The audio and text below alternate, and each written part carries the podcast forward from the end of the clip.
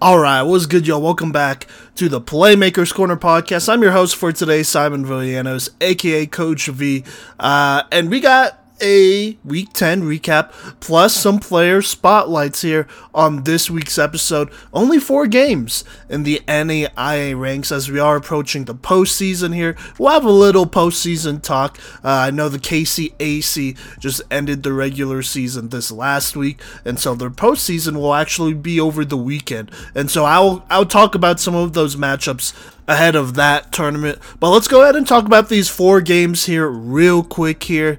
I mean, some of them have some impl- pretty big implications, I would say. And then some of them, I mean, you know, they're kind of at the end of the season. They're not affecting too much outside of, you know, players getting more playing time and, you know, just seeing what some teams got and how deep they are and what kind of situations they could battle back from.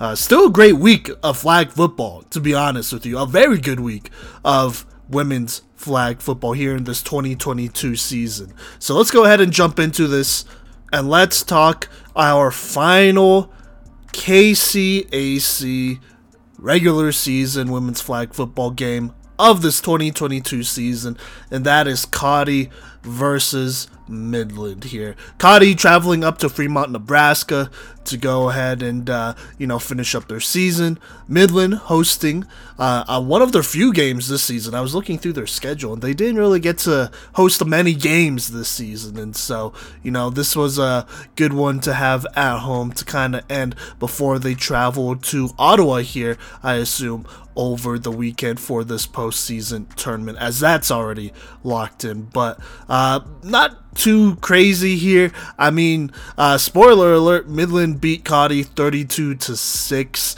last week. I believe they played, and Midland won something like 50 to zero, 60 to zero, and so Cottey did a little bit better, but it just quite wasn't enough here. And so let me kind of break down what happened here real quick. Uh, Midland would actually go up big here in the first quarter, scoring three touchdowns. Haley Stanton actually got the start in this game, which I thought was very interesting. I like that she got some playing time here.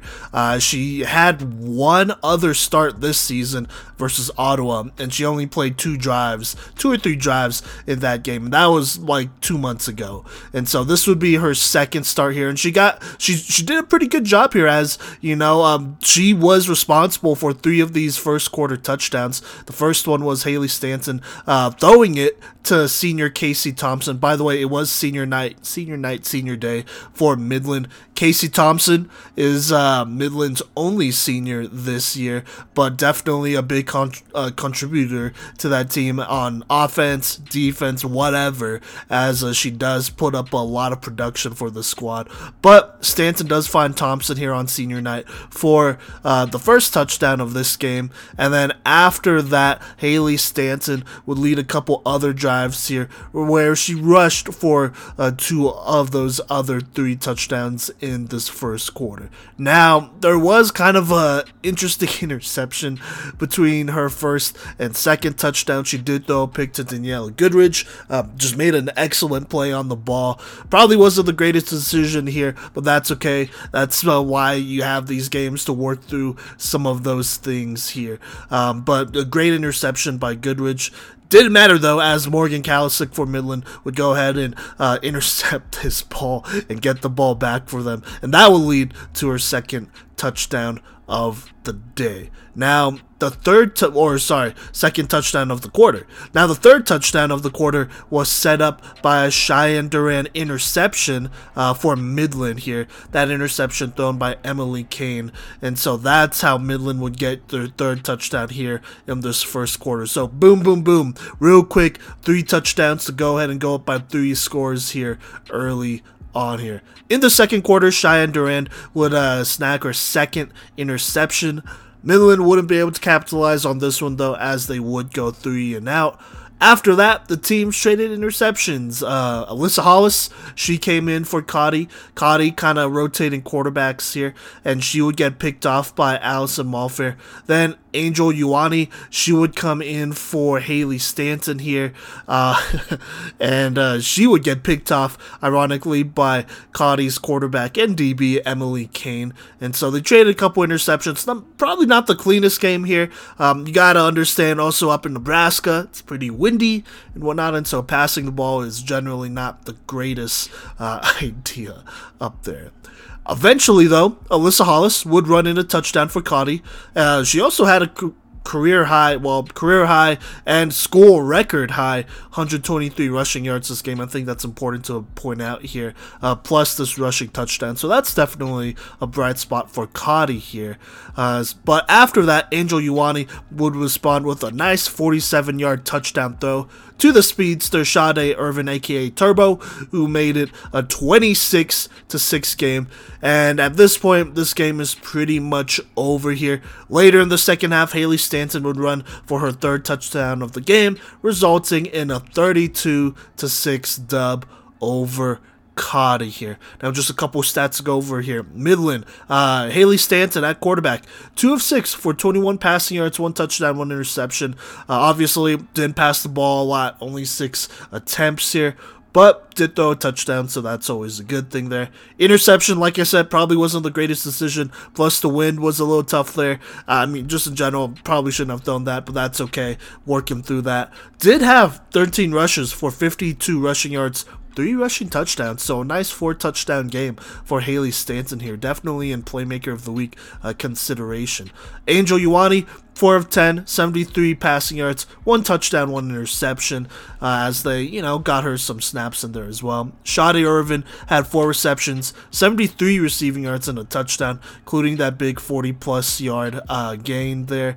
And then this defense had five interceptions Allison Malfair, Shine Duran, Casey Thompson, and Morgan Kalasek all each had an interception. And then the lone senior on the squad, Casey Thompson, led the team with 14 tackles to go with that interception. Now, for Cottey, like I said, just honestly not too much going on here. Did play three different quarterbacks offensively, you know, still kind of struggling here. Defensively, they did better. You know, they they had some opportunities, but you know, this is a team that is a little shorthanded. While these players are playing both ways, you know that. uh I mean, that fatigue sets in kind of quicker than for most teams, but that's all right though. Alyssa Hollis though, 18 attempts, 123 rushing yards, and a rushing touchdown. Uh, those 123 rushing yards are a school record. Now, here's the funny thing: April 23rd, 12 p.m. quarterfinals we have Midland versus Cottey once again. They match. That's just how it matched up here going into this tournament. And so Midland here, I mean, they've had the last couple of dubs. They haven't lost to Cottey this season or really ever, you know, in program history. Um, they won 60 to zero on April 9th. Uh, just a couple days ago, they won 32 to six here. So you know they they they should probably be Cottey here in these quarterfinals, but you never know. You know, anything could happen here. Cottey will obviously be playing uh, with a lot of motivation. You know, obviously that score has gotten better as uh, the weeks have went on, and so don't get it twisted. They're very familiar with each other. And I think that'll benefit both teams. And so we'll see how this quarterfinals go. But definitely, you know, definitely probably favoring um, Midland here if I had to bet on it. We'll see how that goes down, but that'll be April 23rd. Like I said, 12 p.m. Uh, are those quarterfinals. I believe that's Central Time. So, uh, depending on where you're listening, um, to this or where you're from and you're listening to this, you could figure it out from there because I know we have uh, listeners on the West Coast in Colorado and obviously on the East Coast and then Central Time, Kansas, Nebraska as well. So yeah, 12 p.m. Central Time. That's when Cottey versus Midland will face off. Uh, I believe stream links will be available. Just check out that KCAC network. Now we'll talk more about this KCAC tournament when we talk about power rankings because not too much really changed here. But let's go ahead and hop into some Sun Conference action here late in the season. Let's go ahead and talk St. Thomas versus Florida Memorial here. Uh, Florida Memorial, you know, they haven't won a game since uh, playing Midland. But, you know, going into this game here, they definitely played a couple of the top teams in the Sun Conference pretty close. You know, going back to March 31st, only losing 0 to 19 to Keiser. That's a much closer game. That was a two score game going into the fourth quarter there. And so that was a very close one there. Against Warner, they only lost to them 7 to 20. Another close game. And then last week on Thursday against Thomas University, they lost to them 6 to 7. Had a chance to win it at the end, but just could not get it going offensively. And so this Florida Memorial defense has been cooking. You know, they've been cooking a little bit. They've they have great athletes over there that uh, can match up very well with uh, pretty much any team in the country.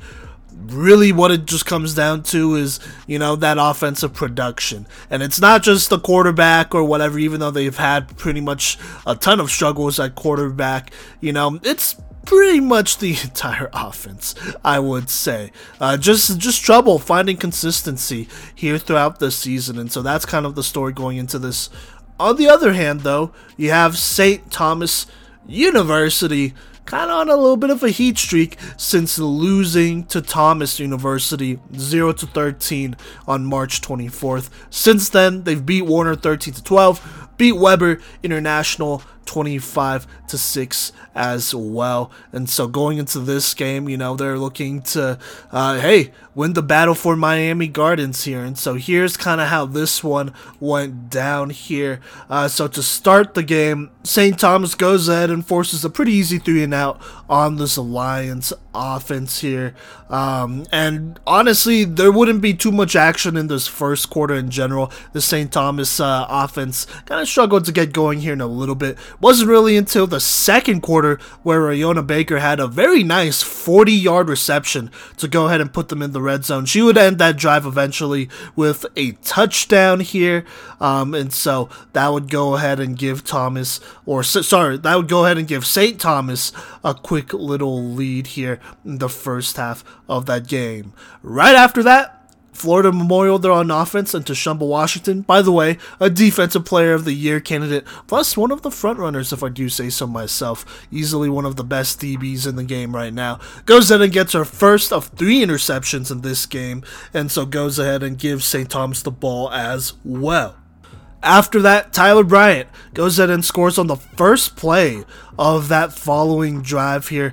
Just a wide open pass down the right, making it a 12 to 0 game. Uh, so they didn't get the conversion, you know, after that first touchdown, but they do get it after the second one with Riona Baker going ahead and tiptoeing in the end zone for this one. So making it a quick 13 to 0 lead just like that. Now, right before the half ended, Tashumba Washington would go ahead and grab her second interception of the game, ending another Florida Memorial drive. So uh, 13 to 0, very good lead here uh, going into the second half. In the third quarter, not too much going on. Florida Mem- Memorial stalling a little bit. Uh, St. Thomas not scoring, not having too many big plays here either. As uh, so far most of their touchdowns have came on big plays here or big splash plays. But in the fourth quarter, this is where St. Thomas takes over here. Shamba Washington does grab her third interception of this game. Rihanna Baker will then grab her second touchdown of this game, extending the lead to about 19 to 0. After that, uh, they don't allow Florida Memorial to score. They give the ball back to St. Thomas, and St. Thomas would go ahead and drive that nail into the coffin with a Destiny Francois touchdown, making it a 25 to 0 game. And that would basically be the end of this game as uh, St. Thomas once again wins the battle for Miami Gardens. 25 to 0 here. Shumba Washington, three interceptions this game. Rihanna Baker, she had two touchdowns. Uh, Destiny Francois also had that big uh, touchdown as well. And so St. Thomas is feeling pretty good here with a very nice 25 to 0 win. Uh, defense playing very well, you know, getting some nice turnovers here and whatnot, as, as they probably should, you know, not even go lie. And then uh, Florida Memorial, you know, I mean, hey, offensively, that's really what it comes down to. Defensively, really not even that bad. I mean, going into the fourth quarter, it was like 13 to 0, right? So I mean, I, I don't know what else uh, you could ask for, but you do gotta eventually score points. That's just what it comes down to. So, anyway, St. Thomas, you know, or sorry, here, let me say one more thing about Florida Memorial. I believe that is actually their last game of the season. Uh, they will not be playing in the Sun Conference tournament. They only take four, and so they will probably, hopefully, be playing in the national tournament, which I believe is in uh, Atlanta, Atlanta, Georgia this year. So we'll see about that. Uh, St. Thomas, though, you know, they do have one more regular season game against Keiser this Saturday, April 23rd, at about well, it says 12 p.m. Eastern time. So there you go. There. Then after that, I believe St. Thomas is also in this Sun Conference tournament. We'll talk about that probably next week. Uh, I believe Cody Stoffer will be on the podcast for that, and so yeah, we'll we'll preview the Sun Conference tournament next week, most likely, uh, since it will be happening next week not this weekend. But uh, yeah, there you go. That's St. Thomas versus Florida Memorial. Uh, St. Thomas winning 25 to 0. All right, now the next game that I want to talk about here is Thomas versus Webber International here. Uh, these, uh, well, actually, next two games here uh, that I'm going to talk about are both Thomas games, and this would end their regular season. And then for Webber here, who I'm about to talk about, and then Warner, uh, who Thomas plays in this next game, this would be their second to last game as Webber and Warner does play later this week on April 23rd. But let's go ahead and set the stage here. Thomas hosting here. You know, Thomas in a very good spot. I mean, obviously the number one team in the country escaped a scare, not gonna lie, against Florida Memorial, seven to six here the last week, hitting a little bit of an offensive slump here, but undefeated is still undefeated. Obviously, before that Florida Memorial game, they beat Keiser in a close one, in a thriller, 19 to 18. And then even before that, beat St. Thomas on March 24th, 13 to 0. And so Thomas feeling pretty good, as they should, being the lone, or sorry, I don't know if I said undefeated. They're not undefeated, but being easily the lone number one spot here, um, number one team in the country, as they've proved themselves over and over again, uh, beating adversity. And so Thomas feeling pretty good about themselves going into this game. Webber, on the other hand, you know, uh, there were what there was one other team. There was one other team that did beat Ottawa that same week that Thomas did, and it was Webber. Webber actually beat them by more, 31 to 0 here. Uh, and so Webber, you know, they, they kind of turned around their fortunes here mid-season, capping that week off with a big 31 to 0 dub over Ottawa. They went ahead and kept that momentum going against Florida Memorial, beating them 32 to 0. And then they played St. Thomas and lost to them 25 to 6 on April 7th. And then after that, they played Keiser on April 14th, lost them 32 to 13. Um, Keiser won 32 to 13 here. And so, uh, slipping just a little bit here, you know, obviously losing to good teams here in St. Thomas and Keiser, uh, two teams who will be in the Sun Conference tournament here. And so, there, there's nothing to be ashamed of there. But, you know, playing this game against Thomas, Obviously, it's a chance to knock off the number one team in the country, but also they need to win this game to make the Sun Conference postseason tournament. They need to win this game and then their last game to win it. And so here is how this thrilling game went down here. Uh, not gonna lie, kind of a a quiet one to start out here. So to start this game out, great defense by Thomas. They forced a three and out um, on this drive here for Webber. Janae Scott almost got an interception on this drive, and so Thomas they take over on offense. But a high throw by uh, Shelby Hartley on third down is intercepted by Suzanne Kaufman, who just makes an excellent diving interception for this one. And so Webber takes back over on offense just like that. But this Webber offense is just struggling to complete some passes as uh, this Thomas defense, you know, they're playing well. And so a couple incompletions later, uh, Webber does punt it back to Thomas here.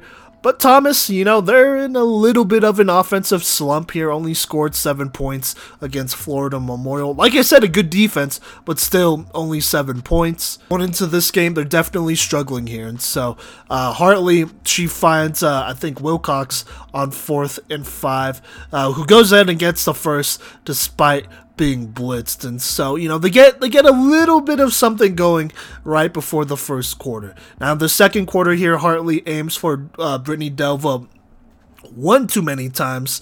Um, aimed for her one time. I think the ball was incomplete there. The second time, though, it was intercepted by Webber. And so Webber takes over on offense here. But on offense, uh, Webber, you know, they're trying to get something going. They're working that short game here.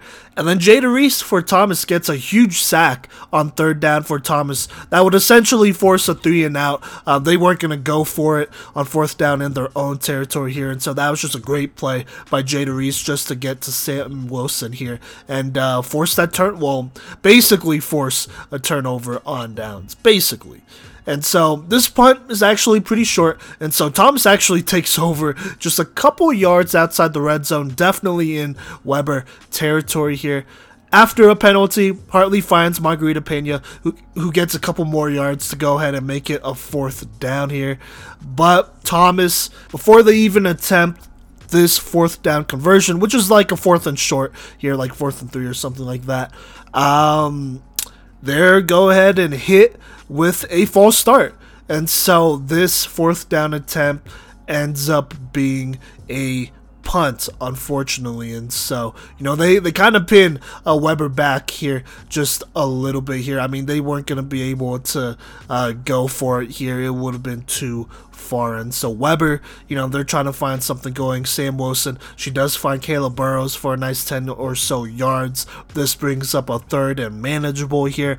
But once again, for the second straight drive, Jada Reese comes up with a huge sack on third down, getting her second sack of the day and forcing yet another Webber punt. Thomas here, unfortunately, they go three and out on offense. Um, specifically, also missing a big play over the middle to Margarita Pena uh, on first down. That would have definitely jump started this offense. The ball just wasn't a good one, and so unfortunately, Thomas they go three and out, and uh, they punt right after the two minute warning. Webber though can't get anything going as they also go three and out and punts it back to Thomas with 40 seconds left after that, basically nothing happens, so they go into half 0 0. So, as you can see, um, great defense by Thomas. I would say Jada Reese ending two drives uh, almost single handedly. I say almost because there are other downs that happened, but you know, she came up big on those downs. Thomas, this offense just struggling. Uh, honestly, just kind of a lot of incompletions and a lot of penalties kind of just hurting them. Webber, on the other hand, uh, it kind of feels like can't get a first down as uh, you know this Thomas defense they're keying in on these short throws forcing them to throw it short and then they just come up and make the tackle. So they're not giving them much breathing room. But going into third quarter Kiana Cole is in at quarterback. She gets the start. And thanks to a couple rushing yards uh, and, and you know a nice five plus yard run by Janae Scott as well. They go ahead and get a first down get some momentum just a little bit here. But after those plays, though, a dropped pitch and just two tough throws, uh, as in incompletions, basically, caused Thomas to punt the ball. As, like I said, they're just misfiring on offense today. Kind of, kind of just in a little bit of a you know, in a little bit of a slump offensively. And so, what? And speaking of offensive slumps, uh, Webber they're trying to get out of one of their own here. Even though this Thomas defense is playing really well and keeping them in this game, um, Thomas in this game. But Wilson does find Kayla Burrows over the middle for a nice 10 plus yard reception, getting a little bit of momentum here and a first down on that play. After that, Wilson finds Burrows on first down for another five or so reception. And so here we go. It's third down here, but Jada Reese goes ahead and gets her third sack of the day on third down. This forces yet another punt for Webber. They are, I mean, it just wouldn't have been smart to go for it on fourth. And so Jada Reese ending a third drive on third down here. And so um, there you go. So far in this game, all her sacks have been on third down, which is really interesting. Um, they probably planned it that way, to be honest with you. But anyways, on offense, right before the fourth quarter, uh, Cole has a nice 10-yard scramble. Uh, also gets some penalty yards after that first play of the drive, and so they they get a couple more yards here, you know. But unfortunately, an illegal contact penalty and a dropped pass. Um, for Thomas would eventually force them to punt it as they just cannot get it going here. Now, it's 0 0 going into the fourth quarter. I mean, someone eventually has to score. I mean, like the announcers said, you know, as time goes on, we get closer to somebody scoring uh, because this game is kind of coming to a close here. Now, Webber, you know, they have plenty of opportunities, you know, but this Thomas defense is just playing really well. Um, on the first drive of this fourth quarter, Webber goes three and out thanks to just great flag pulling and good play recognition, too, by this Thomas defense. That's what they're known for, and that's what they do. And so Thomas here, they actually start in Webber territory on offense in a pretty good spot here. Hartley finds Margarita Pena for a first down on the first play of the game on a nice little spot route here. After that, Hartley throws it to Kiara Knight, who makes an excellent, and I mean just an excellent, diving catch for a 10 plus yard reception to go ahead and get Thomas in the red zone for only the second time today here. And so here we go. Uh, they're in the red zone they two they throw two straight incompletions. Uh, just both misfires, not even bad like reads. I think they were the right reads. Uh, the ball was just not quite there, and so this brings up a third down here, like I said, in the red zone. On third down here, Hartley finds a Cole, who then flips it to Giselle Jones, who gets it to about the four yard line on a nice little play here. They also call a roughing the passer uh, penalty on Webber here on that play, and so that also actually gets them a fresh set of downs in the red zone. Because keep in mind, they're already in the red zone. You know, they have their four downs. They hit third down. That play with uh, Jones and Nicole and Hartley happens. And then this penalty gives them four more downs to work with here. And they're on the four yard line. And so couple plays later, Keanu uh, Acol punches it in on a short rushing touchdown to break the 0-0 game open, uh, taking the 6-0 lead for Thomas. After that, Acol finds Janae Scott on a nice little drag route for the conversion, making it 7 0 with 6 minutes left in this game. Webber, they have plenty of time here to get something going. But Jada Reese strikes again and gets her fourth sack of the day on second down, making that uh, or this third down, third in 20. Jada Reese uh, just being an absolute wrecking ball for this uh, Webber offense here. They like every time it feels like they get something going, Jada Reese is there to take away their happiness. It feels, and so that's kind of what they do here. Um, but Webber, you know, they do complete a pass to Burrows. But Giselle Jones is waiting here. It was a short pass to Burrows, and so Jones pulls her flag, and that makes it fourth and 16 here. Webber at this point, it's one third down conversion too many, and so they kind of have to go for it here on fourth and 16 as time is running out here.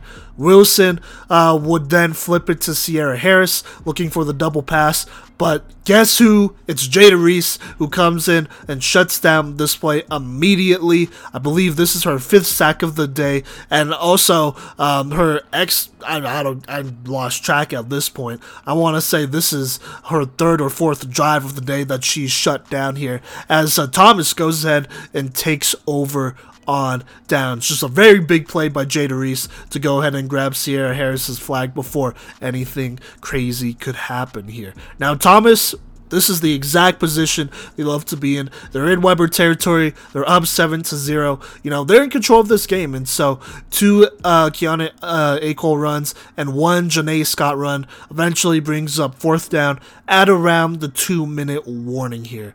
Um, Webber basically used almost all of their timeouts except for one, I believe, at this point here. And so here we go. It's fourth down here. Obviously, they're going to go for it. They're not going to punt it as, you know, uh, there wouldn't be any need here, really. But uh, Kiana Acol. She does take a shot here. I think this one was probably planned though. Uh, she does take a shot into the red zone, or just short of the red zone, I should say. Uh, Kayla Burrows would go ahead and pick this one off pretty easily here, but her flag is definitely pulled uh, very close to the goal line here. So it definitely felt a little planned here instead of punting it. You know, a lot of things could happen here. Um, they decide to just throw it to a defender and make sure that she's down on inside that five yard line here And so um, Webber here, they have the whole field to go, but they have the ball, you know, and they have a timeout, I want to say. Used almost all of them. And so they do have a chance to, you know, go ahead and um, potentially tie this one off. But on first down, Brittany Delva almost picks this one off, uh, almost a pick six even as well. On second down, uh, Sam Olsen snags a, just a tough snap, kind of a really high snap, almost, you know, almost was bobbled here. And uh, as you know, you know if the ball touches the ground, the ball is, uh, or yeah, the ball is dead there. And in this case, you know, if this snap was dropped, it would have been a safety. But she corrals it and throws it deep to to somebody, hoping uh, her receiver will get open. But uh, the receiver just doesn't. I mean, it's it was also kind of triple coverage as well. So just good defense by Thomas here. And then after that, it's third down here. They throw it to Breeza Robinson, who goes ahead and actually gets loose. Splits a couple defenders, has one defender to beat here. At this point, she's gained a good 20 or 30 yards but she pitches it outside here and she gets a little too greedy here. As Giselle Jones is here for it, she is in position and she intercepts this lateral and almost returns it for a touchdown here, but is downed at the one.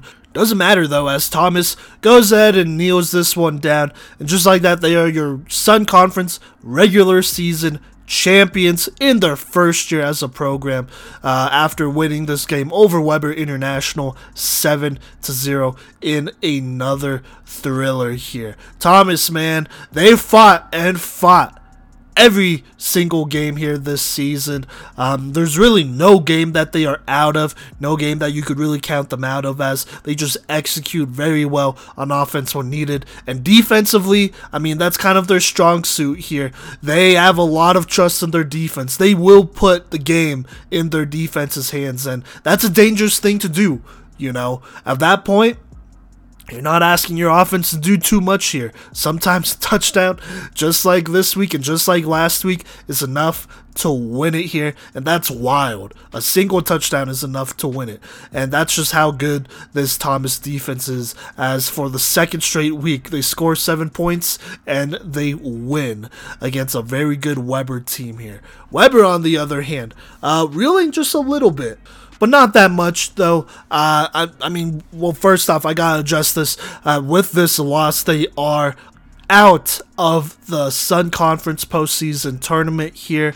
Uh, you know, they needed to win this one and their next game to make it, and uh, they're just not going to be able to compete in it this year. And so now the focus turns towards nationals for them. Um, and, you know, this is a Webber team that has talent. We knew that. You know, we knew that. To hold Thomas to seven points here, you know, and only lose by a touchdown um, in the fourth quarter, by the way, that's pretty good. Defensively, they played very well. Got to give them their credit there as well. Offensively, you know, I know they throw that short game and all that, but uh, they just, I mean, they just misfired a couple times too many, you know, had too many third and longs here. Uh, took too many sacks as well at quarterback, which you just can't do. You have to get that ball out faster, at, at least get something, because, you know, Jada Reese here, she had five sacks in this game.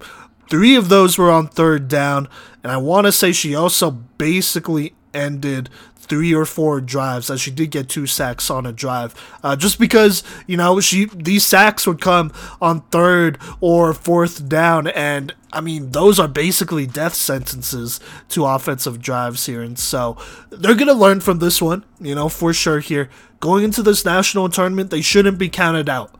Uh, actually, in fact, any Sun Conference team really shouldn't be counted out. Really, any you know college team shouldn't be counted out because they are you know playing on the college level for a reason. But this Webber team has talent. You know, we saw they beat Ottawa thirty-one to zero.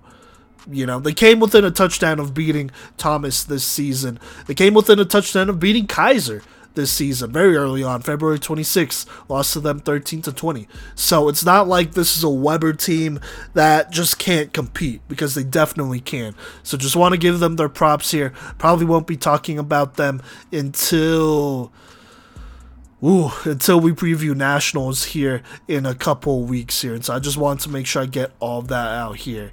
But anyways, Thomas does win this one, seven to zero. Uh, like I said, Jada Reese had five sacks, definitely a playmaker of the week type of candidate. Uh, Janae Scott, a defensive player of the year type of candidate. Uh, one of the front one runners here had 11 tackles this game. Keone Acol, um, 11 rushes, 43 rushing yards, and that touchdown to win it here. Uh, so uh, there you go. You know, Thomas, they go ahead and be your Sun Conference regular season champions after winning this close game here. Now, uh, they have another game here, and that's against Warner. So let's go ahead and talk about that. So this Thomas versus Warner game, that was the second game of this doubleheader here for Thomas. Uh, Warner, I mean you know, they they would have needed to win this game probably and their next game to go ahead and make the Sun Conference tournament. But with Webber losing to Thomas here, Warner actually goes ahead and makes uh, the Sun Conference postseason tournament under their first year head coach. So congrats to them. But regardless, there's still a game to be played here. Um, Thomas is not, I mean, like they would still be your Sun Conference champs even if they lost to Warner here, I assumed here which that situation, that reality almost happened. And so let's go ahead and talk about it. You know, this game was kind of a thriller, a classic one, just like that last uh, game here against Webber. An instant classic, if you want to call it that here. And so to get this game started here, no surprises here. Warner would score in the first half and have the only score of the first half thanks to Madison Tingen finding Cynthia Holmes on a nice 20 yard touchdown, making it 6 to 0. After that, nobody would score here. Uh, this uh, Thomas uh, offense kind of, you know, still in a little bit of a slump. This is kind of the game that they're going to use to go ahead and get out of this offensive slump, as um, you will see later on here. And then this defense was playing very well against this Warner offense here after that first score on uh, on that first drive of the game. So let's go ahead and jump into the second half here where the fireworks begin. Thomas would go ahead and get on the board thanks to Shelby Hartley finding Brittany Delva for about 23 yards before Delva pitches it to Giselle Jones, who would make uh, a little run here, would run that last eight yards in for a touchdown, and they would also get the conversion thanks to an Acol uh, bootleg, making it 7 to 6 with about 10 minutes left in the third quarter. So there you go. After stopping Warner on the next drive, Thomas would then come back on offense and score thanks to a Kiana Acol rushing touchdown, making it 13 to 6, having a nice little lead here. Um, going into the fourth quarter. Now, in the fourth quarter here, Tingen, or sorry, I mean, it's, uh, it's still the third quarter here. So, in the third quarter here, Tingen then finds Cynthia Holmes on uh, fourth and goal for a touchdown here. So that's pretty big here for Warner to stay uh, pretty close here, uh, keep them in it. But a drop conversion by Holmes does make it only a 13 to 12 lead. Thomas still leading here. Now we're in the fourth quarter here, and Jasmine Pollock for Warner would go ahead and get a nice interception. And you know, Thomas, you know them, they were probably trying to run out this clock as they do have the lead, use as much of that clock as possible while potentially scoring another touchdown here.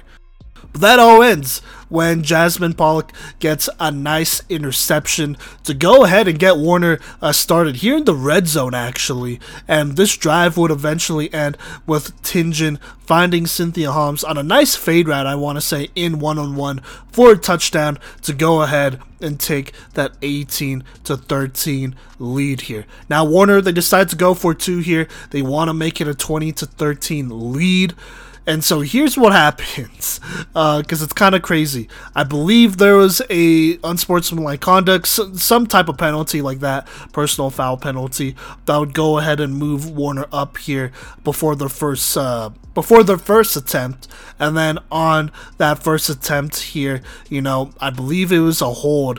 Uh, they would go ahead and have a second attempt at this two point conversion, but this time instead of trying the two point conversion from the 10 uh, or so, they're at the three you know, and so a couple penalties here by Thomas kind of puts them in a little bit of a tough situation here. And, you know, as you could probably assume, if something could go wrong, it will go wrong. And Tingen goes ahead and finds Holmes for this two point conversion here, um, making it a 20 to 13 game with about 2 minutes 58 seconds left in this game here. And so, Thomas, you know, they're running a little bit short on time here. They need a score here, first off, to tie it up, or at least hopefully tie it up if they could get the conversion. And then they would need to get another stop to go ahead and uh, potentially win this game. And so that's what they have to do to win this game at this point. And so here's what happens here Thomas, they work down the field, do a very good job at doing that, by the way, and they get into the red zone a defensive holding penalty on the Royals. Fortunately for Thomas, would give them a couple more downs to work with here in the red zone. And so they continue to chip away at this defense. And eventually it results in Keone Acole finding Janae Scott for the touchdown. But here's the thing that would be really big because they have to get the conversion here just to tie this up. You know, um, let's not talk about taking the lead or anything like that first. They got to get this conversion to tie this up because if they don't, then Warner could bleed out this clock and win this game just like that. So they go for one here. They don't want to go for the win. They go for one for the easier conversion, and they do not get it. And so it is 20 to 19 with a minute 30 seconds left in this game. Thomas basically needs to force a three and out here. And so that's what they do just like that. They force a pretty easy three and out here. Couple incompletions by Madison Tingen here. Uh, if she completed a couple more of these, maybe a couple, you know, a couple more seconds would have obviously went by, and then they would have been in a easier situation to go ahead and attempt a third or fourth down conversion. But Fortunately, Thomas, they forced the three and out, get the ball back with about 52 seconds left. And so uh, they don't have to drive the length of the field, by the way, because it was a punt and they got it around midfield. And so they're in a pretty good situation here, but Warner is still in a position to stop them. One stop ends this game. You know, Thomas, they need to score a whole touchdown to win it, obviously, because uh, field goals aren't a thing in flag football. And so, in a very smooth, commanding, and collected way, Shelby Hartley, she's in at quarterback, and in this game, she was struggling a bit, not even gonna lie. I believe she threw like four interceptions or something like that uh, in this game here. But at this point, on this drive, it does not matter. Those four interceptions can't lose you this game right now because she has a chance to win this one. And so, in a very Tom Brady esque fashion, if I may say. You know, very collected here. She drives down the field, gets them into the red zone. I think there's about 20 ish seconds left. I think they have two timeouts, so she does a good job of getting them right on the edge of the red zone. That is probably the hardest part of that drive, just getting them close to the red zone in that red zone. And so she does that. You know, they run a couple plays here, uh, a pass plays that is, and they call their timeouts here. Completes a two pass plays in a row, I want to say, uh, to make it a, a, little bit more of a manageable, uh, you know, conversion here because it is fourth down territory here, obviously, and so Here's how it goes down. I believe it's either third. I, actually, it's third down here. Um, I want to say here. And Shelby Hartley, calm, cool, collected, finds Keone Acole for the touchdown reception to go ahead and give Thomas a commanding 26 to 20 lead. They don't get the conversion here, and so like I said, you know, Thomas, they love putting the game in the hands of their defense. You know, they have about 20 ish, a little bit less than that, seconds left in this game here. Warner, you know, they have a chance to potentially score. They just need a touchdown, you know, and we've seen Hail Marys completed before here. Uh, Hail Mary was actually completed on Warner, in fact. And so this game's not over. And so, Tom or Warner, they get the ball. Thomas, they're on defense here. And guess who comes up big for this Thomas defense? Yes, it's Jada Reese with one more sack. In fact, the game ending sack to go ahead and shut this one down here as Thomas completes the comeback, scoring two touchdowns in about two in the last two minutes of this game, basically here to win this one 26 to 20 over Warner University in an instant classic, an instant thriller here for this um, honestly great Thomas program that already has such a great history after this one season here with all these thrilling games. Like I said, uh, this game honestly probably didn't matter as much outside of, you know, for Thomas breaking out of this offensive slump and then for Warner making sure that they have a little bit of momentum going into this Sun Conference tournament here. So, Warner, they're not out of the Sun Conference tournament. Uh, you know, this doesn't affect them and that. Probably doesn't even really affect their power rankings either. But regardless, puts up a very good fight against a talented Thomas squad with the number one defense in the entire country. And so Warner, if you're Warner, you have to feel pretty happy about, you know, the position they're in, but also I'm just going to be honest, they've had a couple leads in the fourth quarter that have been blown here. And so, uh, time management and being a little bit sharper on offense to use a little bit more of that clock would probably go a long way in, uh, in helping them out, you know, in the long run here. And so, there you go. Warner, you know, they put up a great fight here. Obviously, they have a lot of talent. We'll see how they look going into the Sun Conference tournament. Um, well, but before that, they actually play Webber International on Saturday, April 23rd, and so there you go. Um, that game's gonna happen. So, uh, so yeah, you know. But Thomas, on the other hand, hey, another electrifying dub here. Uh, let me just read out some stats. Shelby Hartley won 23 of 27 for 229 passing yards, two touchdowns, including the game-winning one did though four interceptions, but like I said, still threw the game-winning touchdown, so you have to be pretty happy about that. Uh, her only incompletions were those interceptions, so eh, there you go. Uh, Jada Reese, another phenomenal performance here for Thomas. Four sacks, four tackles here. Uh, Janae Scott uh, also led this Thomas defense with nine tackles, three pass breakups as well as this Thomas squad completes the comeback, beating Warner 26 to 20 in an absolute thriller, proving once again why they're the why they're the number one team in the country. Um, man, they are rolling right now. At this point, I mean, they've shown that they could win in multiple different ways. They don't necessarily have to be leading going into the fourth quarter to win you know. But also, if they have the lead going into the fourth quarter, it's dang a lot harder to beat them uh, because they're gonna bleed that clock as much as possible and then just play good defense because they're very well coached, have great play rec, and you know they're gonna put you in situations that they want to put you in honestly. Even when you're, you know, getting receptions and yards, you're still probably playing to their defensive game plan, uh, which is insane. So, uh, kudos to Thomas for them uh, winning against Warner here and also beating Webber too. Two very tough games here, but doesn't matter. They finished out strong.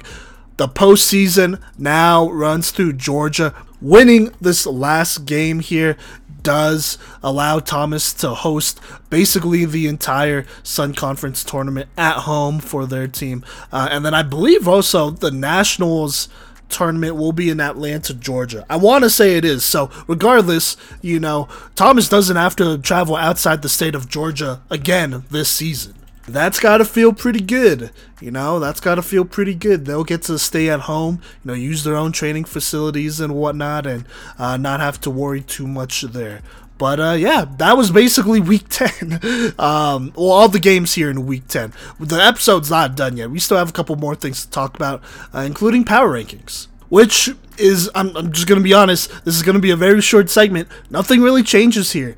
Um, because basically all the teams that needed to win basically won here.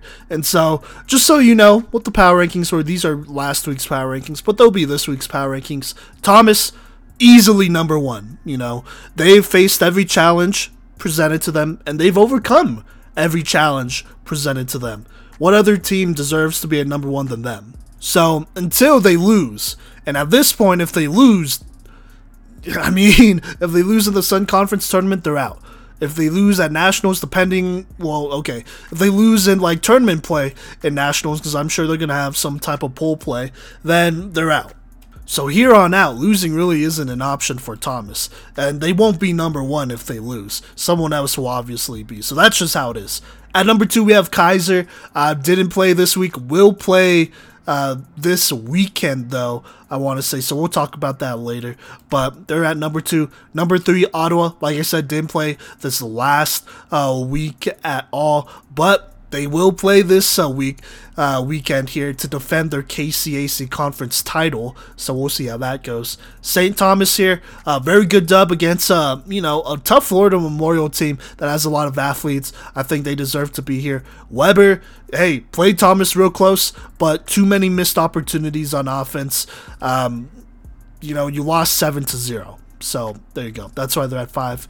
At six, we have Warner. They didn't lose seven to zero to Thomas, but they definitely had their chances to put this one away after going up by a touchdown and after stopping Thomas from converting uh, on that extra point there. So you know, you had a couple opportunities here, but you know, on the bright side, you're making uh, I mean, hey, you're making this Sun Conference tournament here. There's probably an argument for them to be at number five. We'll see here. Webber does play Warner this weekend, so that'll affect our power rankings then. How about that? Um, but regardless, though, Warner, they're in the Sun Conference tournament here, uh, probably as the bottom seed, though. At seven, Kansas Wesleyan didn't play this last week. At eight, St. Mary's didn't play this week. At nine, FMU. Uh, kind of wish they maybe had a little bit of a better showing here against St. Thomas. But I mean, it wasn't a bad game. The final score looks a lot worse than what it was. Know, going into that uh, fourth quarter, it was a two-score game. So there you go. 10, we have Midland. Uh, good dub against Cottey. You know, started Haley Stanton. So that's good. Gave Angel Ioane a little bit of a rest there. Uh, so uh, they're going to, you know, hey, they're going to play Cottey again for like the third straight time this weekend. Speaking of Cottey, they're right behind Midland at 11. You know, another tough loss. Not even like a close one, just a blowout. Um, offensively, at quarterback, they kind of need to figure it out. You know, they just haven't really been able to find a quarterback. It's definitely been a little bit of a quarterback carousel there these last couple games. So there you go. Oh, and then Milligan, they're at 12 here. Uh, they're not going to play any more regular season games. Hopefully, they're at nationals though. So we will see about that. But those are your power rankings. Uh, nothing really changed here. I mean, even this, these next, I, I, would say this week and next week, don't expect a lot of changes. Depending on uh, if Warner could beat Webber, then maybe Warner moves a- ahead of Webber. But I mean, that's not necessarily the biggest changes. We're heading into the postseason, though. You know, so there's some things that could go down that, I mean, hey, you know, we'll see. And so let's go ahead and talk about the postseason here, as you know, one of the uh, big NAIA conferences will have that going this weekend. So let's go ahead and preview the KCAC tournament, uh, postseason tournament for this weekend. And so here are the matchups. You know, and I'll also drop times for these matchups as well here. But uh, and I'm going these. This is according to. You know each of these teams' websites, by the way. But Kansas Wesleyan, they'll be playing the University of St. Mary here at or at 3 p.m. Sorry, Central t- Time. They'll be playing them at 3 p.m. Central Time here on April 23rd. The winner of that game will play the winner of this Ottawa versus Midland slash Cottey game, and so okay, that probably was the best way to explain this, but Midland versus Cottey, they're gonna play. Winner of that game plays Ottawa. So there you go. And then in these semifinals here, you'll have Ottawa versus whoever wins that game, and then you have St. Mary's versus whoever wins this Kansas Wesleyan game. Winner of those games go ahead and play for the conference title here. I believe 5 p.m. Central Time is when that conference championship will start. And so, looking into the St. Mary versus the Kansas Wesleyan game, I'm going to talk about that one first because that's the interesting one here. Uh, look, I mean, USM, they definitely gained a little bit of momentum um, before heading into this postseason tournament. They beat Midland in a thrilling fashion 20 to 14 blew out Cottey 52 to 0 got all their players out there.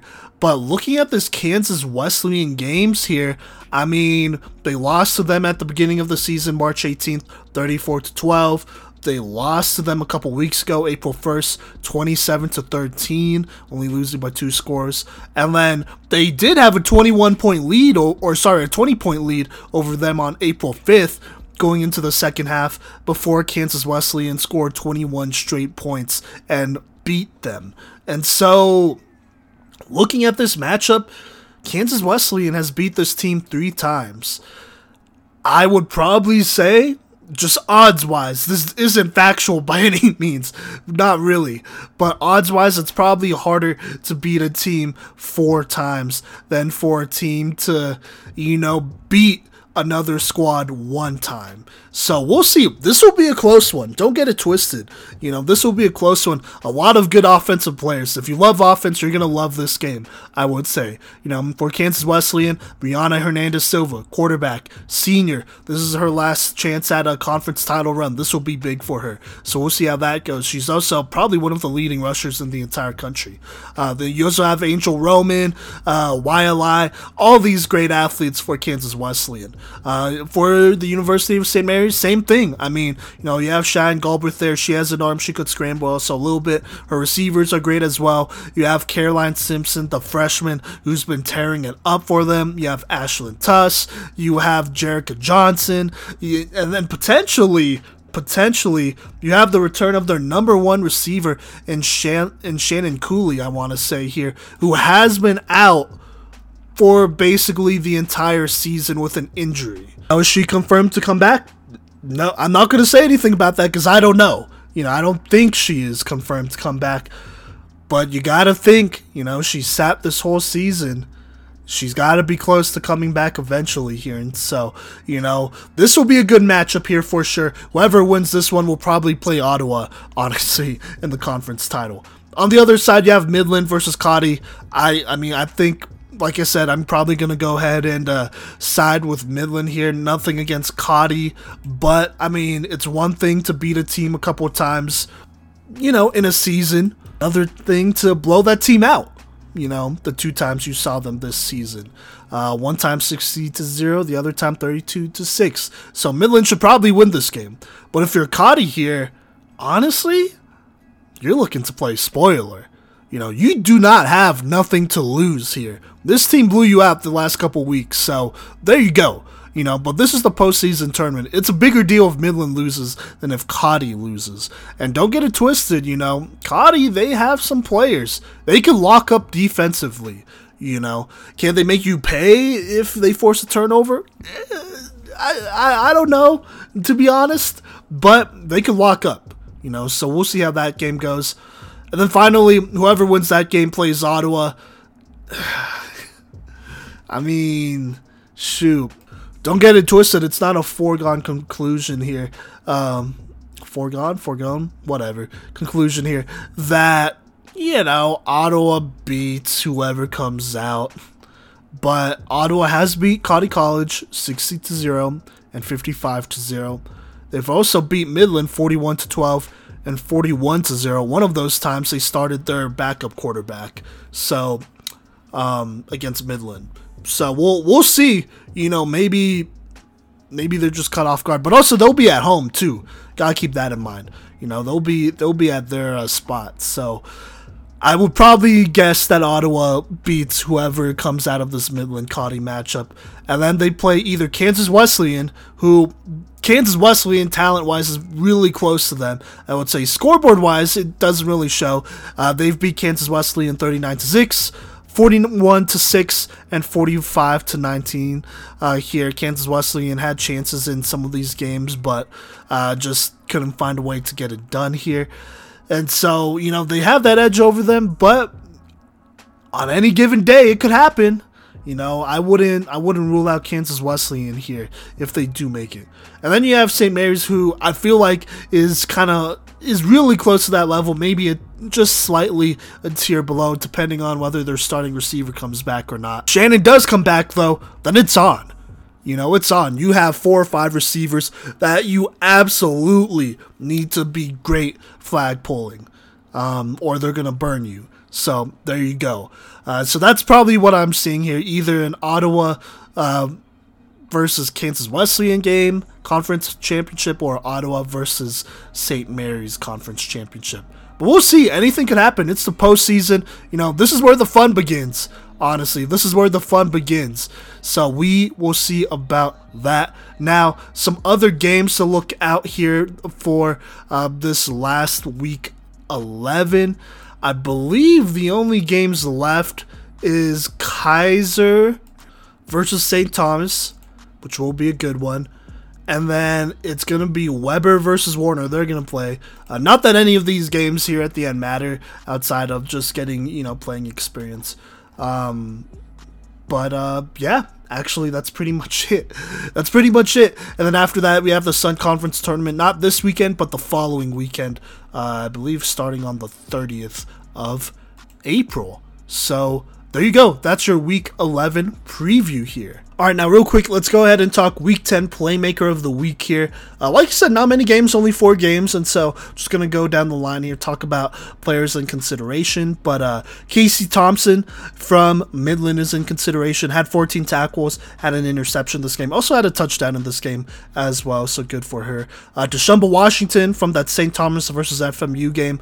Uh, th- Jesus, three interceptions. This is her second time grabbing three picks, I want to say.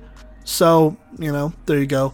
And then, honestly, out of both of these Thomas games, Jada Reese, five sacks in that Webber game, four sacks, Jesus Christ, in this Warner game. Uh, killing it, killing it, absolutely here. But I think I'm going to have to go ahead and give it to Jada Reese here. I think it's pretty obvious. I mean, in this Webber game, five of these sacks basically, these five sacks basically won them the game.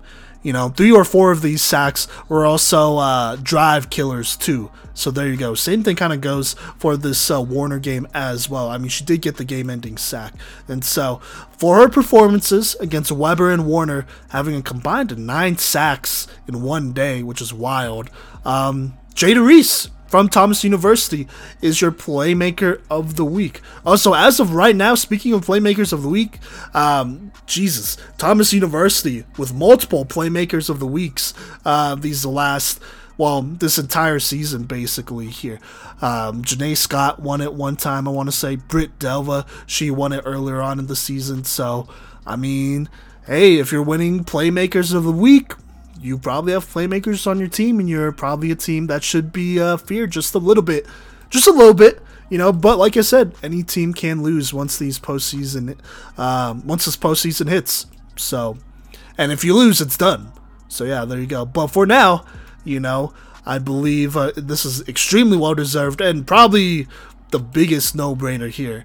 Jada Reese is your Week 10 Playmaker of the Week from Thomas University. All right, now I'm gonna go ahead and skip end of the year award updates. I mean, you you heard it. If you've been listening to this episode, you heard about it. Had a lot of DPOY uh, action here for the most part. Here, we'll uh, we'll pick up the end of the year award race updates after this KCAC tournament. But for now, I actually want to go ahead and uh, kind of switch gears here. So as you all know, obviously this is the second year of women's flag football on the NAIA level. And you know each year more teams are going to join. Uh, this last year you know we had thomas join. And look at where they're at you know sun conference champions. This next year we're going to have a a lot of teams joining. Fort lauderdale university that's one. Reinhardt University is another. Graceland University. Um, oh my gosh, there's one that's called CU. I'm, I want to say it's Cambridge University. And then on top of that, you have JUCOs as well that will be starting their programs and whatnot. Oh, Hesston College as well. I, I want to say that's in um, Kansas. That's a that's a JUCO. You know, uh, actually, I meant Bethel College up in Kansas. That's another four-year uh, university that will be joining. And so you have a lot of new programs joining, and that means a lot more players to cover, a lot more interesting games to cover, and that's exciting. And so, on this episode here, I want to showcase some recruits here, seniors actually, so class of 2022 uh, flag football players that will be part of an inaugural team. And, you know, that team would be Reinhardt University. So consider this a little bit of a Reinhardt University uh, spotlight here. Uh, by the way, they're over up in Georgia. And so I just want to, you know, go ahead and give them a quick shout out to them. But they'll potentially be looking to uh, challenge Thomas for the state of Georgia here. Potentially, we'll see. You know, but here are a couple recruits that I want to do a film breakdown of, spotlight real quick, that I believe will kind of be big for them. And so, um, first, that starts with Ashlyn McKinney, quarterback. Uh, played for Grayson High School with them. I believe they were just two or three games outside of the state championship uh, when they got eliminated from the playoffs. So a pretty decent run. You know, the, she made a pretty decent run with that squad over there. Ashlyn McKinney for Grayson was an all-region quarterback, was also a MVP of the year, I assume for 2022. Also, she's a fantastic student with a 3.9 GPA. Uh, super smart, super, super smart. You know, out of Atlanta here. Um, or at least that's what it says on her Twitter. And so, you know, Ashlyn McKinney, she got recruited, she committed to Reinhardt University uh, over there, and she plays quarterback, obviously. And so, I mean, I'm not going to make any assumptions because I'm sure they're going to bring in other players here to compete for that quarterback spot. But, you know, she may potentially start for this Reinhardt team at quarterback. So let's go ahead and talk about her game here. Here's some things that I really, really love about her game. Number one, footwork. Um, just in general. That's that's one word, but you know, there's a lot of things that go to footwork here, and she just has very quick and precise footwork here. Uh, when she's scrambling out, she does a good a good job to set and throw. You know, when she's maneuvering around, it's very precise, calculated for sure. She doesn't have like I guess, many inefficient movements when she's trying to evade a defender. She's very, very clean with it. Top of that, that also adds to her elusiveness as well. And so her footwork is just very, very, very nice for the most part here. Um, yeah, so there you go. Another thing I really like about her game is that she does a really solid job throwing against pressure. She will stick it out to complete a throw. And she's very aware as well. It's not like she's oblivious and she's just going to throw it and she doesn't know that defenders are there. Like she senses them, but, you know, if needed to make the big play, she will go ahead and stick it out and complete a throw here. And so, on top of just being very good throwing against pressure, and she does deliver some pretty good balls when throwing against pressure, by the way, um, solid enough, you know. I, I, I like her awareness a lot as well. I think that ties into her ability to throw against pressure. So there you go. Another thing I really like is that she does a very good job maneuvering around and buying time to throw the ball. Uh, she won't roll all the way out or just keep fading backwards, losing a lot of ground. You know, she'll she'll sidestep. You know, she'll sidestep. She'll um, back up, move up in the pocket. Like she's very very efficient. You know, she'll buy herself an extra half a second to get the ball out and then get the ball out. And so she just does a very nice job maneuvering around and buying time, very composed. You know, that's definitely something that could be a little hard to teach some quarterbacks if they haven't figured it out by now. But, you know, there's a lot of good potential there with her ability to just, you know, buy time and create, be a playmaker, right? And then last but not least, I think she's a good overall athlete. She has an arm that could definitely stretch some and, you know, it makes you respect her as a thrower. You know, she's not somebody that you know has a noodle arm or anything like that like she could she could air it out for sure so she definitely has an arm. And then just watching her as well, she is definitely mobile enough to take off or roll out on some throws. Uh, didn't really do it a lot, like really worked as a, you know, like I said, a pocket passer a lot of the time. But if you wanted to roll her out and throw the ball or even, you know, use her to run with the ball, she could get you a couple yards because she's just a really good athlete there. And so that's what I like about her game. Now, some areas of improvements. Uh, look, I think when it comes to throwing, her timing needs a lot of work. Uh, she's only played two years of football, though. At least that's what I was able to research here. And it definitely shows at times. And so that could definitely be a chemistry type of deal because you also got to keep in mind those two years of football, one of those years was a COVID year and whatnot. Um, and then, I mean, I guess it still would be a COVID year uh, going into her senior year as well. But still, though, timing definitely needs a little bit more work. If she plays in the Sun Conference, I don't know if Reinhardt will be in the Sun Conference or not. Uh, I'll check that out. But I'm sure they're going to be playing teams from the Sun Conference. If your timing's off, DBs are preying on that, and that's uh, more or less an interception, to be honest with you. And so timing just needs some work, but that's nothing she can't you know, accomplish with her teammates. That's just going out, working out, putting in that time to get to know your receivers, know what they like and stuff like that, so that your timing and chemistry with, with them will be on point. So there you go.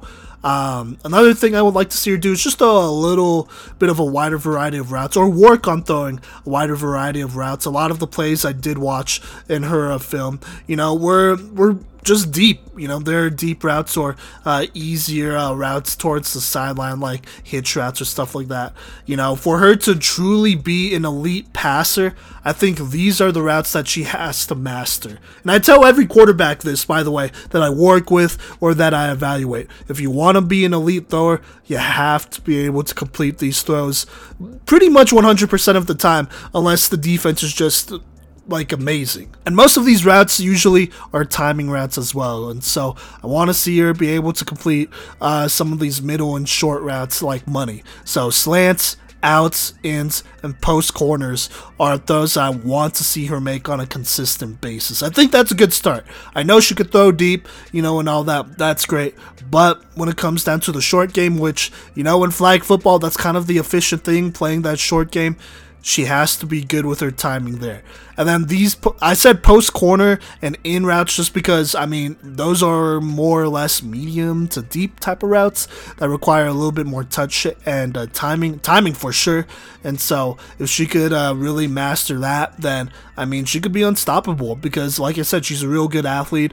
And if she becomes an elite passer, she's going to complete these passes and, um, or be able to complete these passes at least. Another thing I'd like to see her work on um, is kind of her mechanics when throwing. Like I said, I, I don't know how many years she's been playing, but there are, you know, some players who have been playing since uh, middle school or even younger than that, you know, and so that's probably why her mechanics aren't quite there yet. I, for the most part, I like her footwork, I like her base, but there are definitely times where I'm like, uh, you need to rifle that throw. You need to just throw a missile honestly. Just throw a missile on uh, this throw here and throw it into uh, tight coverage because there is sometimes where I feel like the ball kind of floats a little bit when it shouldn't be. And so I, I think as she gets stronger and works on her mechanics, you know, that'll continue to improve for sure. So I'm not like super worried about it. I'm sure she could figure it out. But you know, it's just really using that torque. You know, really uh, using um, that lower body planting and then using those abs to really propel that ball forward here. Because I think there are times where she absolutely rifles it in to tough spots. Uh, a play that comes to mind is when she's aiming towards the sideline and she just rips a ball and it, it looks beautiful, you know, and it hits the her receiver right in her hands, you know, on the sideline, and it's a great throw and catch, you know. So she has the ability to do it. I think I just want to see it a little bit more consistent you know, I want to see that on a little bit more consistent basis here. Just seeing her just rip some of these passes into some tight spots here because I think it's a little bit looser. And then even when throwing deep as well, there are a couple passes where I feel like, hey, you know, you kind of just gotta trust your receiver and just rip this one. You know, don't float it as much. You know, just just put it on a line. And so I'd like to see her uh, just continue to work on her mechanics and get stronger. And I think she will. I'm not like as concerned about this. That's why I'm talking about it last. And then lastly, I mean, this is just a concern, but she has had about two years of flag football experience. And I'm not just talking varsity experience, but just experience. At least I believe she has. You know, um, flag football in Georgia hasn't been around that long. I think it's been around three years at most. And so she will be facing players who have been playing this game since, I mean, since they're in elementary or middle school. Just to be honest with you, some of these Florida girls, you know, they've been playing for over a decade now. And so as a leader and as a founding member of this team, she's going to have to put in work in the film room. I think that really goes without saying, but I just want to throw that out there. Like, it's going to, you know, it's going to come down to her kind of playing a little bit of catch up here and just being a smart quarterback, you know. Um, and being a smart quarterback means learning offenses, obviously your own and others, and then learning defenses as well, learning what they want you to do. You know, looking at teams like Thomas University and their like vaunted defense and just how well they play, you know, see what they do well and breaking down that defense because that's a tough one, honestly. And so I think if I was her, I would just really, really emphasize, you know, just putting in that work in the film room and also, you know, encouraging your teammates to do that as well. Think that'll be big as uh, I think she will be, well, she definitely probably will be a leader of this team. Not just because she plays quarterback, but, you know, she seems like a very smart person, a great leader, and all that great stuff. Um, on top of just being a great athlete, you know, for somebody who has been playing this game for not as long as some other players around the country, you know, there's a lot of potential here. I think she's just scratching her potential here. Her best football is ahead of her, for sure. He definitely has the ability to exponentially grow each year, and she's already in a pretty good spot here. You know, footwork's there. Um, she could throw deep you know, for the most part. Now, timing may be a little bit off, but that's not hard. Just throw it a half second earlier, you know, and then you're good.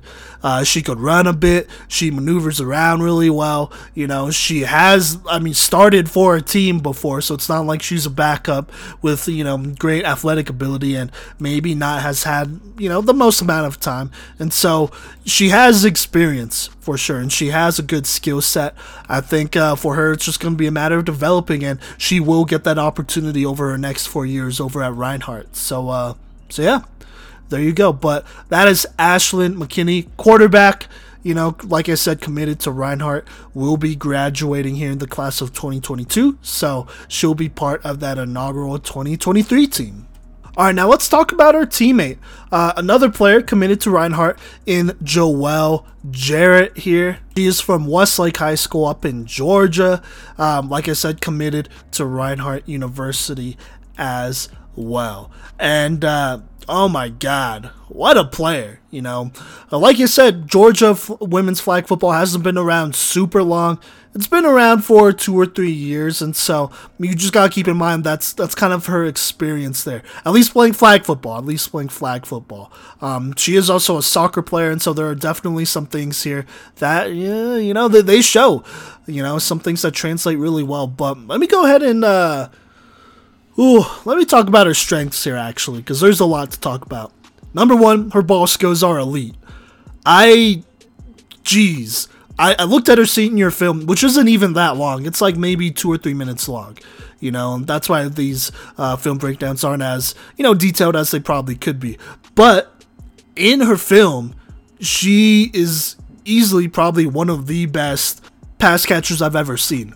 And she plays on defense. She's a DB. So I, I really didn't even see that much offensive film. I think I maybe saw one route, you know, and so I'm watching her like like catch these balls on defense. And on this last season, on her senior year, she did have 10 interceptions, which was, I want to say, top five in Georgia, which is pretty good. You know, but just watching her play and you know seeing uh, her go up for these interceptions, uh, her ball skills are elite. You know, just look at her senior film. She just possesses an insane ability to catch the ball from multiple angles. There are multiple times she picks off uh, balls uh, because they're they're low like passes. They're either low passes or they're passes that were tipped, and she finds a way to just make excellent catches with her hands and then cradling that thing on the way down so that she has possession. You know, on top of that, she's gonna go ahead and moss somebody too. There are a couple plays where she plays big and physical, which you like to see out of your DBs. And then one on one, when she goes up for it, I mean, she just mosses players. She has a very, very strong hands here. You know, just very good hands, honestly. She's somebody that I would probably very much considered putting on offense as well, playing her both ways because she is that talented. I have not seen many players in the entire country with hands like hers. I think if you want to give her a comparison, and actually, you know what? I'm going to give her a comparison anyways. She's a lot like Caroline Simpson from the University of St. Mary's. And maybe even a, a little bit better. And Caroline, you know, she did play football in Texas and all that stuff. I'm not disrespecting her. You know, she's a homie of the podcast. But golly, there are just some catches that Joelle makes that I haven't seen Caroline make yet. But they're very similar, though, and also similar in size as well. Joelle's listed at about 5'2. Caroline is in that uh, range as well, height wise. And so, for kind of a smaller player to make these big catches and plays, that that's pretty elite. That stands out, you know. And so there you go. I mean, just elite ball skills. Can't praise that enough. On top of that, she's also an elite athlete. Fantastic agility and speed. Her agility allows her to cut on the dime and just be a hard player to shake in general, you know, if you're putting a receiver on her. I mean, I'm, I'm watching her return some of these uh, receptions, and then also she's a punt returner as well. And, like, she could freeze a couple players and drop a couple players just because of how quick she is. You know, just fantastic agility and acceleration as well, uh, because her top end speed is pretty special. You know, when she gets out into space, like, she she's a, just a very, very very explosive athlete. You know, somebody that you love to put at DB or safety, and they'll just go make a play. You know, you can match them up one on one with a lot of receivers, and they'll go step for step with them, plus more. And that's, I mean, that's that's that's a gold mine. You know, whenever you find an athlete that's just elite like that, you know, you don't find that every day. You know, and for that type of athlete to be coming to Reinhardt, that is absolutely big time. You know, she's somebody that, like I said, I, you have to put her on offense as well. Um, I don't know what Reinhardt's numbers are going to look like. I'm just going to be honest. But Joelle Jarrett's just somebody that is too athletic and too skilled to not put on offense and just see what happens. You know, so there you go. Speaking of seeing what happens, her versatility will definitely be a bright spot for this Reinhardt program. She played corner, saw some film at safety. Like I said, she was a returner as well. Um, and then, I'm honestly, her playing multiple spots, especially as a DB, just makes her an absolute weapon on defense. You can move her around and just be like, yo, blanket this player, or blanket this zone, or shut this down, shut that down. And, you know, because of her athleticism, she'll be able to at least be there to make a play because of her ball skills, she's gonna be able to make a lot of those plays into turnovers for you. And so, I mean, that's that just adds to it. And then last but not least, very good flag pulling. I have to say that very good flag pulling breaks down very well. You know, uh, she's a really good athlete, so she's not going to be shook too much. But just the discipline to break down and flag pull is is very very high level. You know, she would start for a lot of teams. I'm just gonna be honest. She would start for a lot of teams. Uh, you know, in the Sun Conference and even in the KCAC as well. Uh, either offensively or defensively. Well, defensively because of her flag pulling, but probably offensively because of her skill set and her athleticism. Now, areas of improvement, I'm going to be honest, I really don't have that much defensively. I watch her backpedal, I watch her in coverage, and she looks she looks seasoned. Like she looks like a seasoned vet out there. She looks like somebody who knows what she's doing. She's not lost, especially I mean one on one. Really can't be lost, but there are some corners that are maybe a little over aggressive. They get burned on double moves, stuff like that. Uh, Joelle Jarrett, she is just very disciplined there, and so she's a, a very sound cover player. You know, uh, so I don't really have too much to talk about her defensively, really. Uh, I would just say, you know, she doesn't have a lot of experience. Like I said, played two years uh, over here in Georgia, over here at uh, Westlake, and so maybe she hasn't seen the widest variety of offensive schemes. That's probably the thing I'm worried about the most. You know, she hasn't seen a Keiser level offense, right? Um, an Ottawa level offense, even an offense, or like Webber that you utilizes two quarterbacks, and so you know you can't. I mean, you can't just cover your player for three or four seconds. It could be a little bit longer than that, you know. And so I think for her, just just like I said for Ashlyn McKinney, doing film work will be extremely, extremely important. You know, her athleticism and skills will let her get away with kind of a bit. I'm not even gonna lie. You know, she could even make some mental mistakes and still get away with it because of her athleticism and skill. That's how confident I am in her abilities. But if she wants to be a truly elite player on the college level and, you know, contribute to this Reinhardt team uh, to the best of her abilities, film work is going to take her to that next level. Now, the other, I guess, concern or area of improvement is I just really couldn't find a lot of offensive film, and the one offensive film I could find was from her junior year. Um, I believe it was at, uh, it had to have been at that Atlanta showcase uh, because I believe she was at the Falcon Stadium there. Uh, they had a little showcase or combine uh, right before, either right before or after uh, the national tournament there. But, you know, there was some film of her at receiver. Looked pretty solid. Uh, look, I, I, if I was her, I'd be working out at a receiver right now. Working on route running, working on releases. I think that's a really big part. Working on uh, making catches through traffic uh, in multiple situations. I think that'll be big for her. Uh, and then also working on uh, making catches through uh, you know physical coverage as well. That's something that I mean I made that Caroline Simpson uh, comp, Caroline Simpson comparison earlier on. I think that's something that Caroline works on. I mean, she uh, obviously she played like tackle football in Texas, played for Denton Guyer for a couple years there, and so she's used to you know working through contact and stuff like that, and she still does it. You know, like in her off-season work, she's gonna have you know players press up on her and then she'll try to make catches through contact that's what makes her special for joelle jarrett to be um, just like that and even more on offense she's gonna have to make a lot of catches through contact even if she is getting great separation you know uh, it's never a bad thing to do that because you never know and so uh, we'll just have to see. Maybe hey, go go hit up Ashlyn McKinney and go run routes for her and uh, get that connection going early on if you already haven't yet. And so um, there you go. But Joelle Jarrett, I think she's an absolute fine for Reinhardt here. She did have a couple other offers. Um, you know, nothing too crazy here.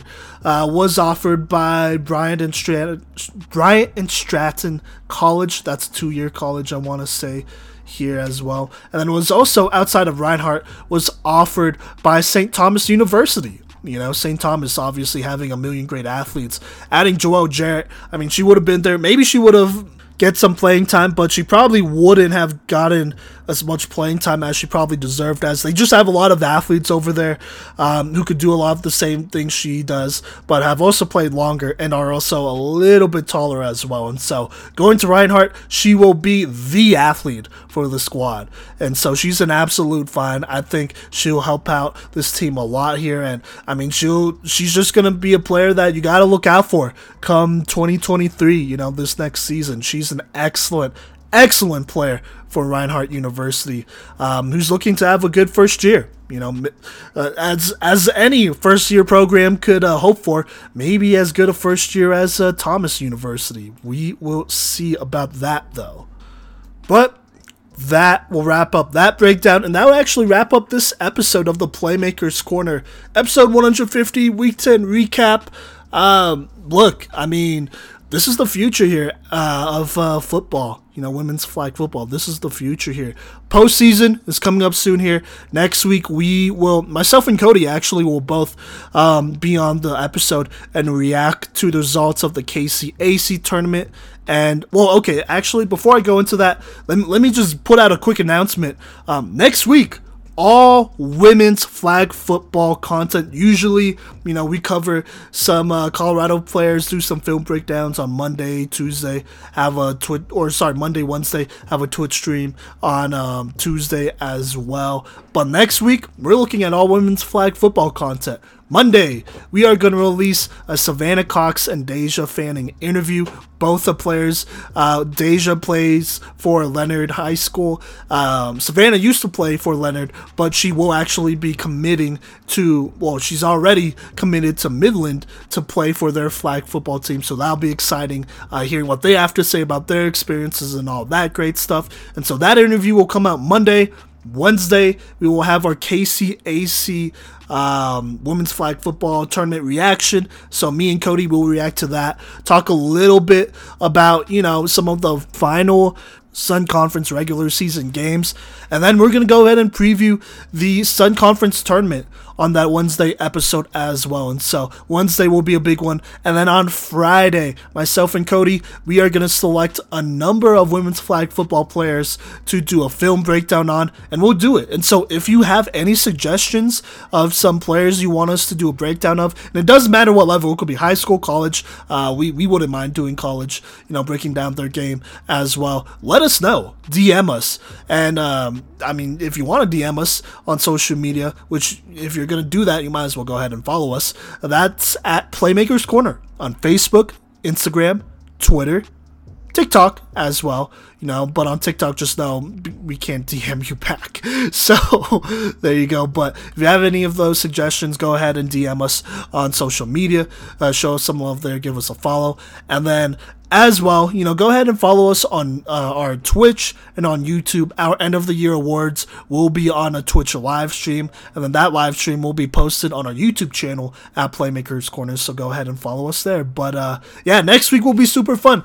All Women's Flag Football Week um, ahead of uh, you know this Sun Conference tournament, and then the Nationals tournament after that. So uh, yeah, but thank you so much for rocking with us, and we will catch you later.